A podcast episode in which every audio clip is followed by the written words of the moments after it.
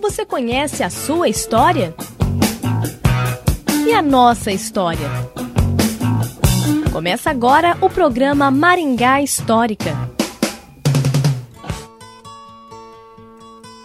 Muito bom dia, meus amigos, minhas amigas. Está entrando no ar mais um programa Maringá Histórica. E hoje nós estamos recebendo Edgar Ostenro, que aportou em Maringá em julho de 1951, após uma tortuosa viagem de Apucarana até aqui. É com esse personagem que conversaremos hoje. Edgar Ostenro, muito obrigado por atender o nosso pedido em ceder essa entrevista e é um prazer tê-lo em nosso programa. Antes da chegada do senhor no norte do Paraná, vamos falar um pouquinho da sua vida na Alemanha. Em qual região que o senhor nasceu e como que foi esse início de vida lá naquela região alemã? Bom, eu sou praticamente um fugitivo sem fim. Eu nasci lá na Prússia do Oeste. Este aqui era o parte mais a oeste da Alemanha, na cidade de Tilsit. E quando em 1944 a Alemanha começava a perder em Rússia lá essa invasão que eles fizeram lá, então nós começamos a sair e fomos para Berlim. Então eu fiquei numa fazenda perto de Berlim, mas lá nós tínhamos de fugir novamente. Atravessei Berlim em fevereiro de 1945. Era uma coisa impressionante, horrível, né? Como é de passar numa cidade enorme assim, uma cidade, vamos dizer, não como São Paulo, que tem 20 milhões, mas Berlim tinha nesta época, acho que 4 milhões, completamente destruído. A, a metrô, né, como deu, ela, ela não passava mais no centro porque estava tudo destruído, só passava em redor de Berlim, então eu tinha de atravessar Berlim.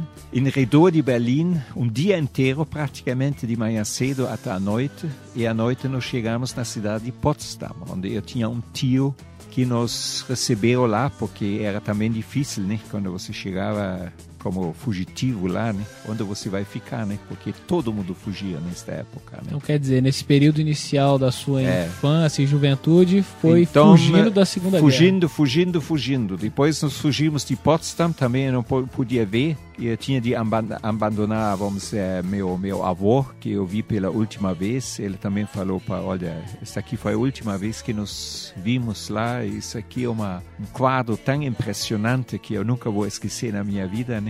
Mesmo como eu estava muito jovem, uma coisa assim. E aí nós fomos lá para Thüringen, perto de Thüringen, Ballenstedt, Allen, uh, Ballenstedt, Magdeburg.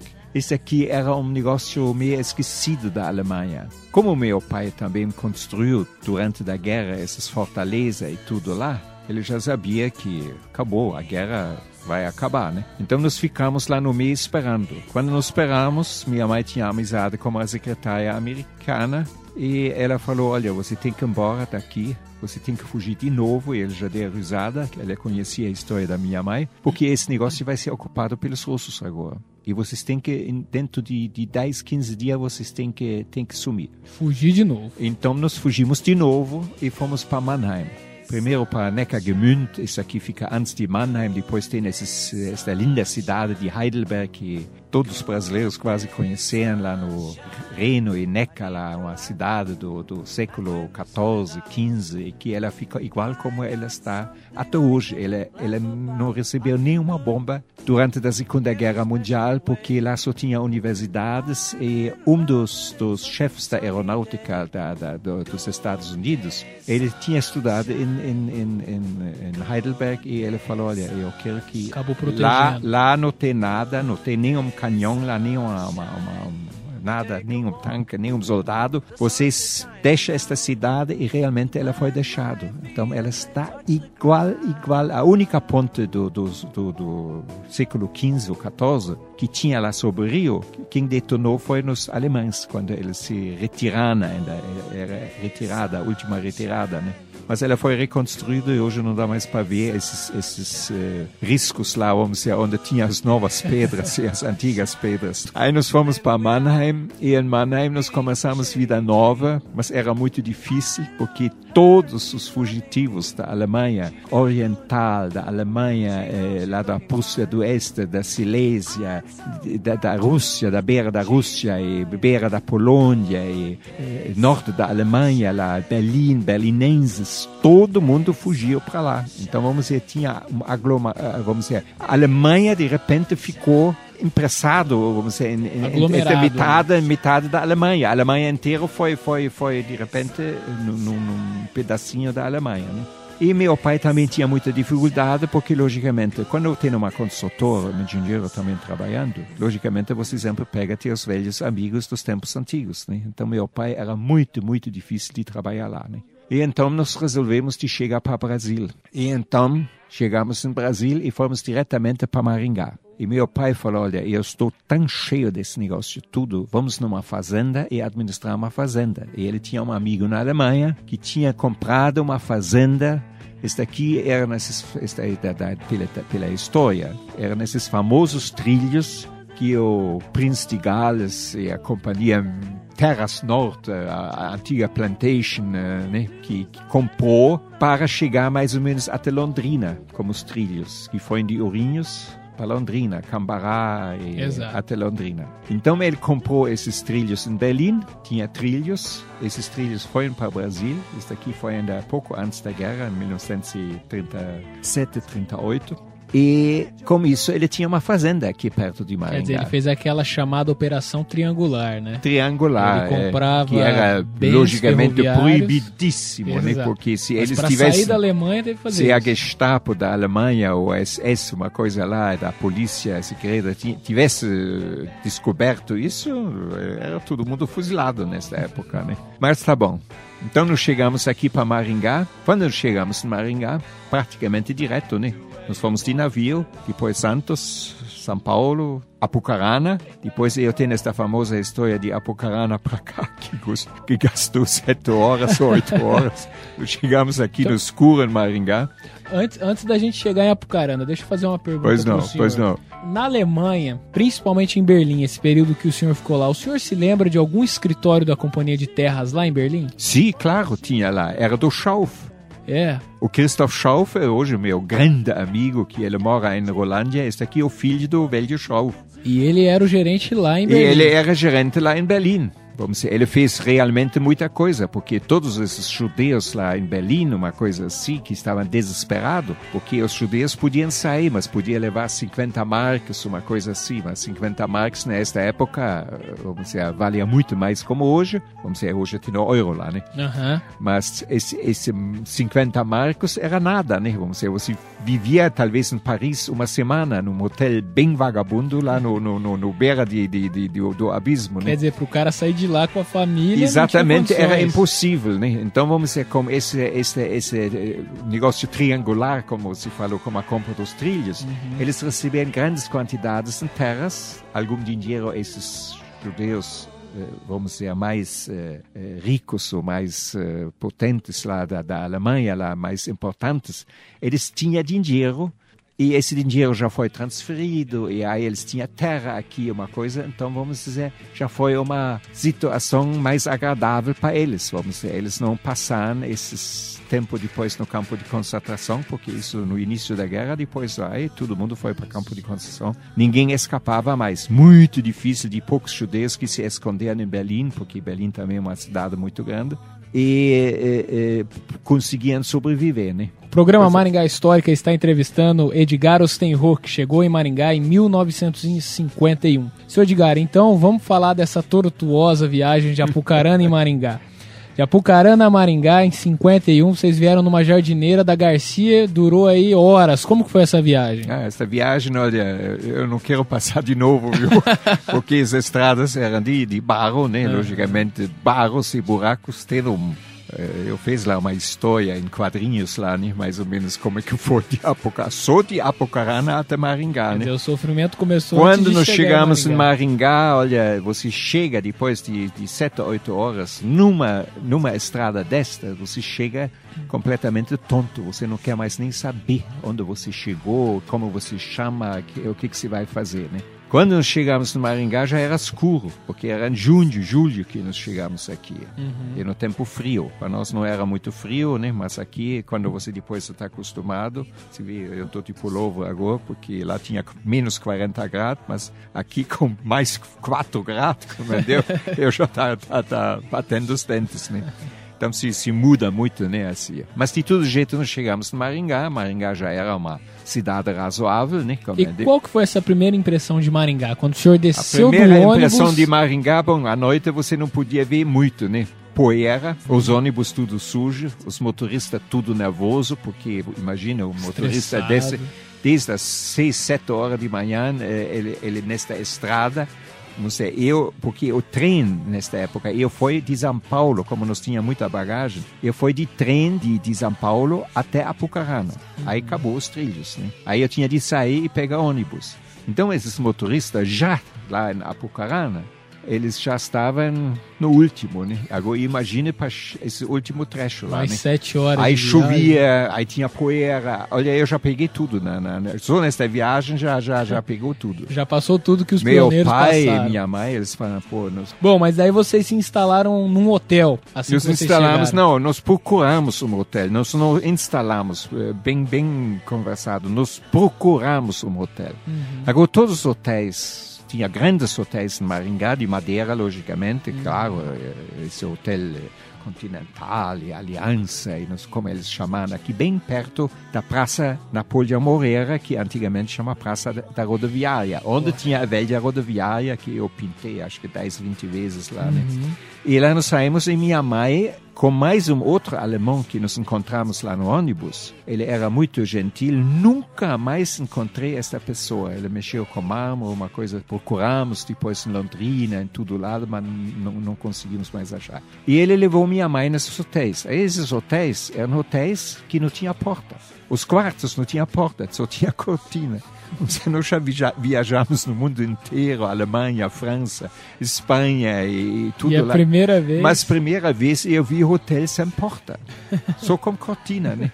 Então, logicamente, era uma bagunça lá e, em geral, só homem, né? Porque mulheres eram muito raros nessa época. Então, um entrava no quarto do outro, bebedeira, violão, né? Eles contavam sempre cantando essas musiquinhas da Maria Sem Vergonha, né? Como entendeu? Que eu também eh, descobri essas canções quando eu estava medindo terras lá aqui em Paraná como esses caboclos lá, né, que, que cantava isso. E então nós procuramos um hotel, pelo menos com porta de madeira, né? Isso depois conseguimos lá na, hoje Gilberto Carvalho, que antigamente chama Rua Ba- Bandeirantes. né? Exato, An- que é o Hotel né? São Sebastião, né? Hotel San Sebastião, exatamente. Vocês ficaram quanto tempo ali no hotel? Ficamos lá uns três ou quatro dias. Aí nós achamos já de um alemão lá na 15 de novembro, que ele tinha construído uma casa recém construído e ele alugava para nós a, a dependência, né? Porque na frente tinha uma residência e no fundo uma dependência.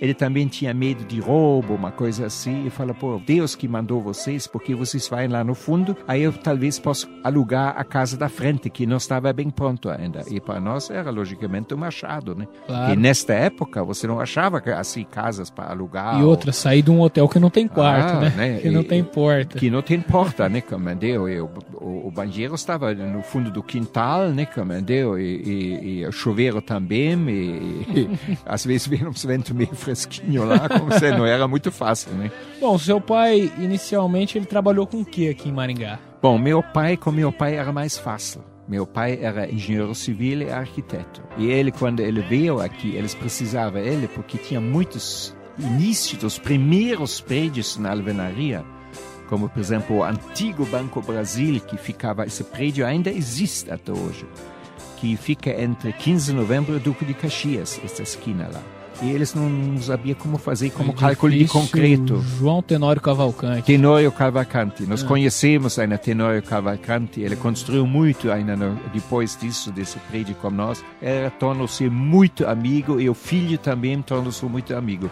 Só o João Tenório morreu depois, né, de alguns anos mais tarde, e a família foi para Rio de Janeiro e eles venderam tudo aqui. Eu nunca mais tinha Então quer dizer, o seu pai, eles. por, por trabalhar na área da construção civil, como aqui em Maringá Ele foi chamado chamado, né? Também foi chamado depois na, na fundação da catedral, né? Porque foi feito, mas eles tinham medo, né? Porque uma, uma, uma torre lá de 114 metros, uma coisa assim, é uma uhum. certa responsabilidade, né? Claro. Então chamaram meu pai para ver, para verificar e tudo. Meu pai falou, não, foi tudo certo, porque os cálculos vieram lá de, de, de São Paulo, né? E aqui a terra, logicamente, era muito fraco, né? Como deu é, meio, meio, meio quilo por metro por quadrado. É muito pouco, muito fofo, né? Vamos dizer, quando chove, vira uma manteiga. Eu não sei se uhum. já se viu o barro lá. É horrível isso, né? Sem dúvida. Seu Edgar, a gente vai para um rápido intervalo. O ouvinte ficará com a música dos Beatles Penny Lane. A gente volta daqui a pouquinho com Edgar Ostenro falando mais do início da história de Maringá. Penny Lane, there is a barber showing photographs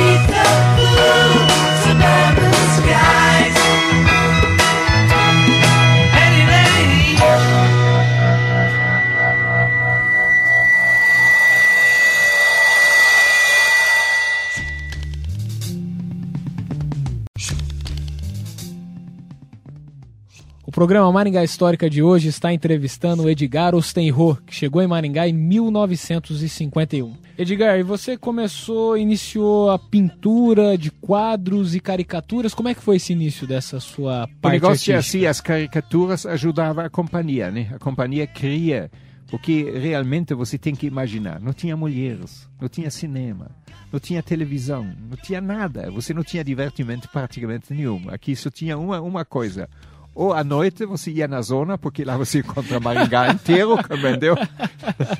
Era, era uma coisa, hoje todo mundo ri sobre esse negócio, mas outro divertimento não tinha. E tinha o, o, o grande hotel, né, onde tinha a nossa, nossa Herbert Mayer, Mas o, o Herbert Mayer também era muito seco também, né? porque Sir Holmes enchendo a cara com whisky, na, o, o, licor Napoleão, uma coisa assim. Seja, no fim das contas, vamos dizer, Maringá era triste nesta época. E eu não quero passar esse, esse, esta fase novamente, né? Uhum. Graças a Deus que é impossível, né? Mas muitos falam, pô, você não tem saudade desta época? Mas tem esse livro, pô. também aqui o Foto Ueta, lá, meu amigo Ueta, lá do Foto Ueta. Kenji Ueta. Kenji Ueta, é. Ele, uma vez nos sentamos juntos e falou, olha, Kenji, você não tem saudade dessa época romântica quando nós chegamos aqui? Ele olhou para mim, ele muito eu falei, Deus me livre, pô, nunca mais. Edgar, o senhor, uma época, chegou a fazer uma exposição de quadros no luxuoso restaurante Lord Lovat. O senhor acabou de falar agora do. O Lord seu... Lovat era também do Herbert Mayer. Do Herbert Mayer. Porque a companhia queria, logicamente, que Maringá tinha um luxuoso restaurante, porque em seguida do Herbert Mayer lá, eles construíram, do, do, do restaurante Lord Lovat, que ainda existe hoje, uhum. tem uma pizzaria lá dentro, que depois eles construíram o Bandeirantes Hotel, que o Herbert Mayer, Foi logicamente, gerenciar. gerenciava outra vez. Então, vamos dizer, os estrangeiros que vêm aqui, logicamente, eles tinham um hotel onde eles podiam dormir, um hotel bom, vamos dizer, não um hotel com, com porta de cortina, né? como nós como nós encontramos. Era para impressionar. Lá mesmo. como como Walter Kreiser também tinha uma eh, um círculo de, de amizade muito grande. Lá eu conhecia, por exemplo, o, o, o herdeiro do trono do, do, do príncipe da Polônia. Ele ficou com nós, ele me contou toda a história lá da, da Inglaterra, lá da Rainha Elizabeth, da mãe dela e esses bagunças que tem lá no, no, no Império inglês. É impressionante lá. que a companhia... Então são impressionantes os segredos que você escuta dessas pessoas.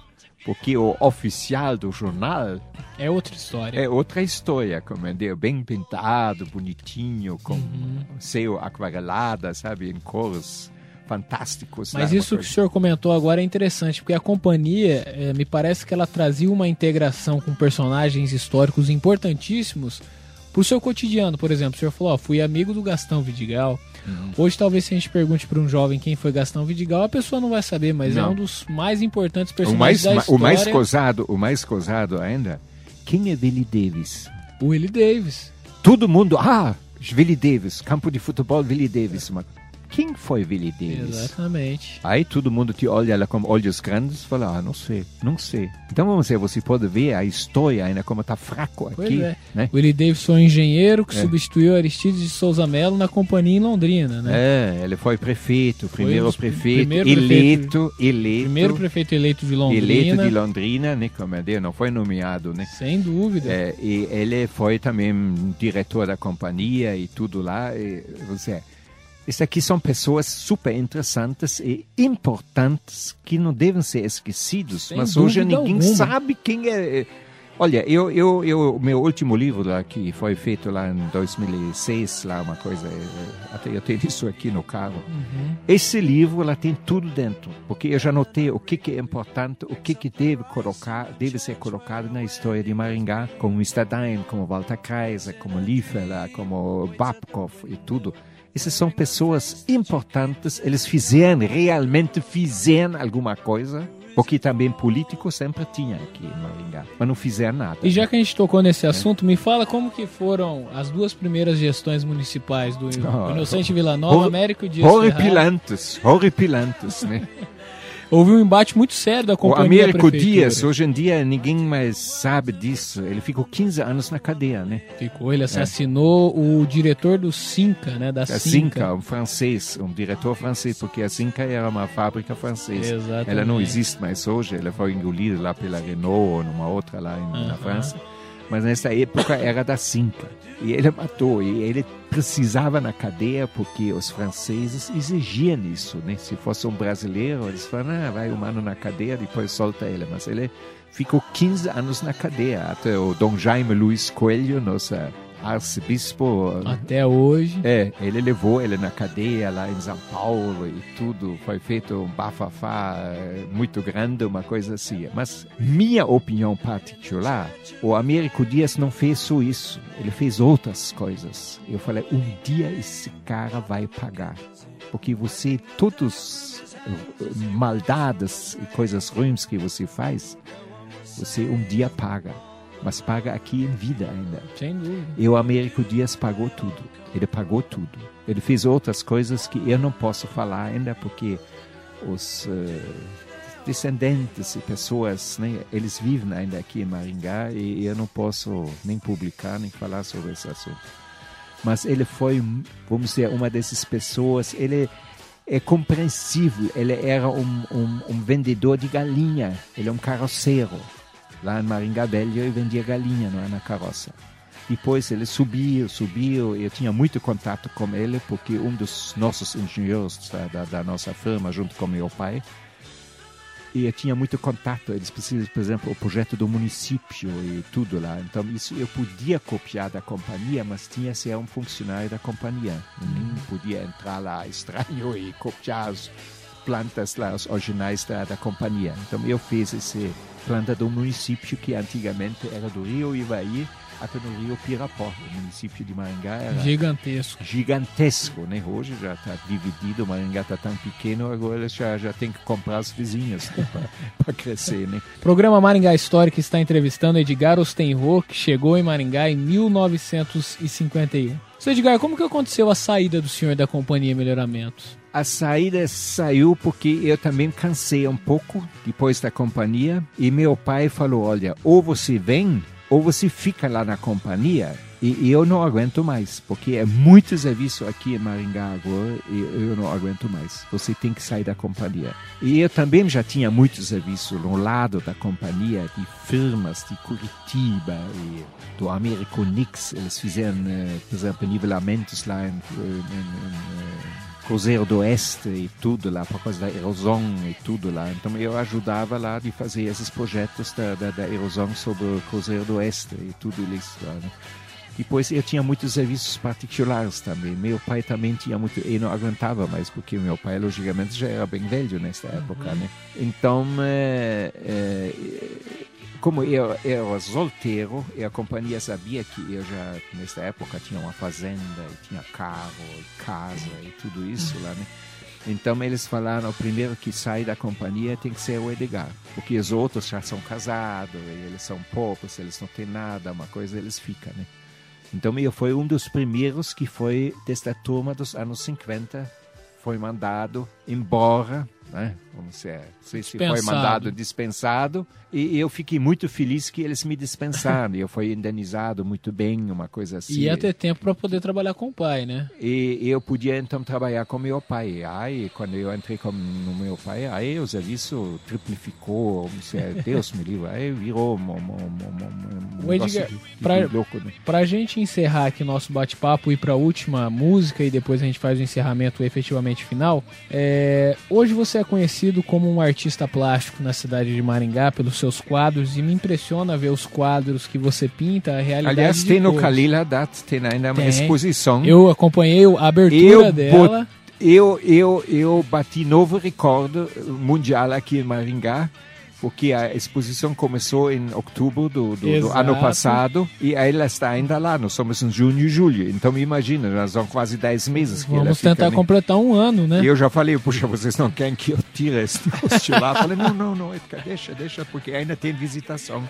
E para nós é muito interessante, né? porque vem muitos alunos de, de outras dúvida. cidades. Né? E, e, eu que pesquiso muito sobre a história de Maringá, e acredito que outros pesquisadores também, a gente trabalha muito com fotos, mas a gente acaba ficando limitado, porque eu não vivi naquela época, então eu é, não sei o fotos, qual, qual que é a cor que tinha a terra, os fotos, Olha, os fotos também tem uma coisa, os fotos são preto e branco. É isso. E hoje nossos alunos, eles não querem mais ver coisas preto e branco. No mínimo coisa, colorido, Quando né? eles abrem um livro e ela tem coisas preto e branco dentro, mesmo esses novos livros para a escola, quando você vê, eles são tudo coloridíssimo. Eu, e a eu foto admiro, porque eu tenho dois filhos, né, que, que, que estão estudando ainda, uhum. e os novos livros, super coloridos, com fotos, eh, gráficos, litografias fantásticas, que até eu fico, fico fascinado. fascinado né, com essas fotos. Isso sim, ele está um pouco interessado ainda. Agora, se você lança um livro tudo em preto e branco, ah, não. você me desculpa, né? Porque essa, essa época nós já passamos. O né? nosso tempo é outro. Mas é. Uh, onde eu queria chegar é o seguinte: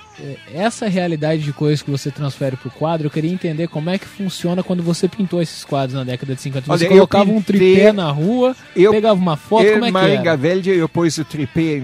Aí os caras chegando e falaram, pô, esse cara é louco, né? O que que tá fazendo?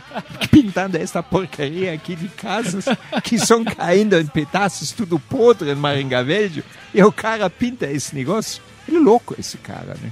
Aí eles me perguntam, escuta, ô alemão, você fala português? Uma coisa assim. Algum fala, ó, isso é um alemão, né? É, é, o que, que se faz com esses quadros? Porque não tinha cultura aqui, né? Aham. Esses coitados nesta época não, não, não sabia para que serve, ou para que isso, uma coisa assim, né? Esses chapas, por que você pinta esses chapas lá, né? Bom, eu pintei e pintei assim como eu vi nesta época. Isso são esses quadros que realmente são no Calil. É colorido porque com poeira e com lama e eh, lamaçal e carros encalhados e horrível, né? Como eu sou lá na, no Calil também tem muito poucos quadros, né? Tem acho que uns 50 quadros lá, mas tem mais 100 na, na minha casa lá de sobre Maringá, né? E tem Quer mais dizer, ainda tem alguma coisa tem, inédita E tem mais aí. 100 quadros sobre Londrina. Sim. Porque Londrina me chamou também, e aí eu fiz Londrina, aí eu tinha depois contato com uh, Hugh Thomas, que é o filho do Arthur Thomas.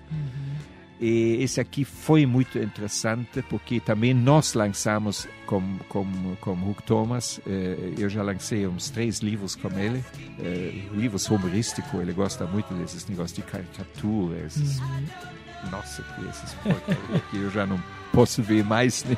Mas ele gostou muito e nós estamos lançando um outro livro agora, esses, esses dias lá, né? Agora eu vou dizer uma outra coisa. Não é só que eu vivo dessas caricaturas, senão eu já tinha morrido de fome, como eu assim.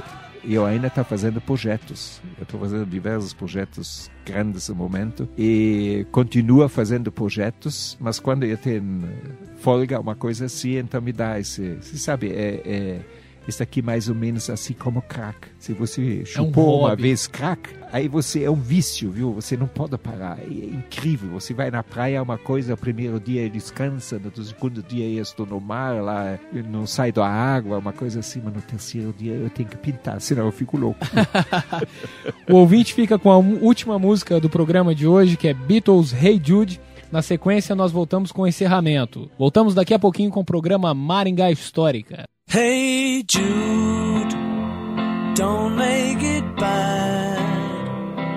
Take a sad song and make it better. Remember to let her into your heart. Then you can start to make it better. Hey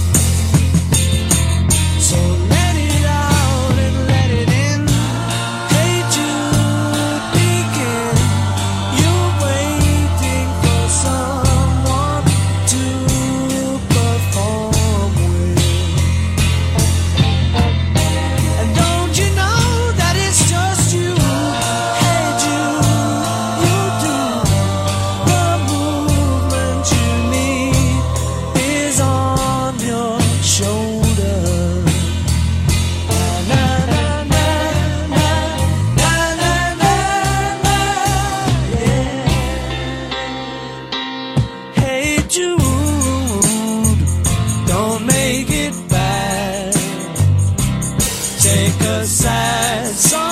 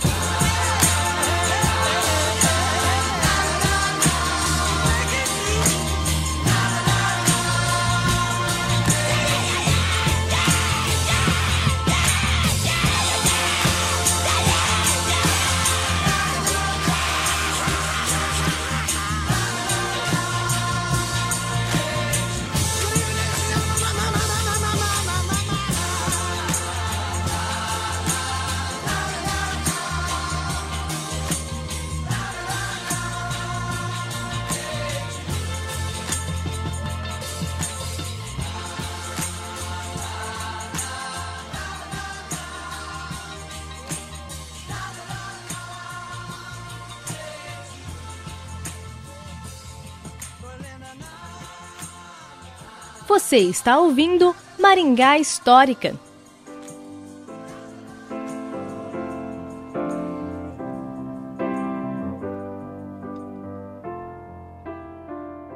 O programa Maringá Histórica conversou hoje com Edgar Ostenro, que chegou a Maringá no ano de 1951. Atuou na Companhia Melhoramentos Norte do Paraná e, ao lado do pai, desenvolveu projetos na Arcontec.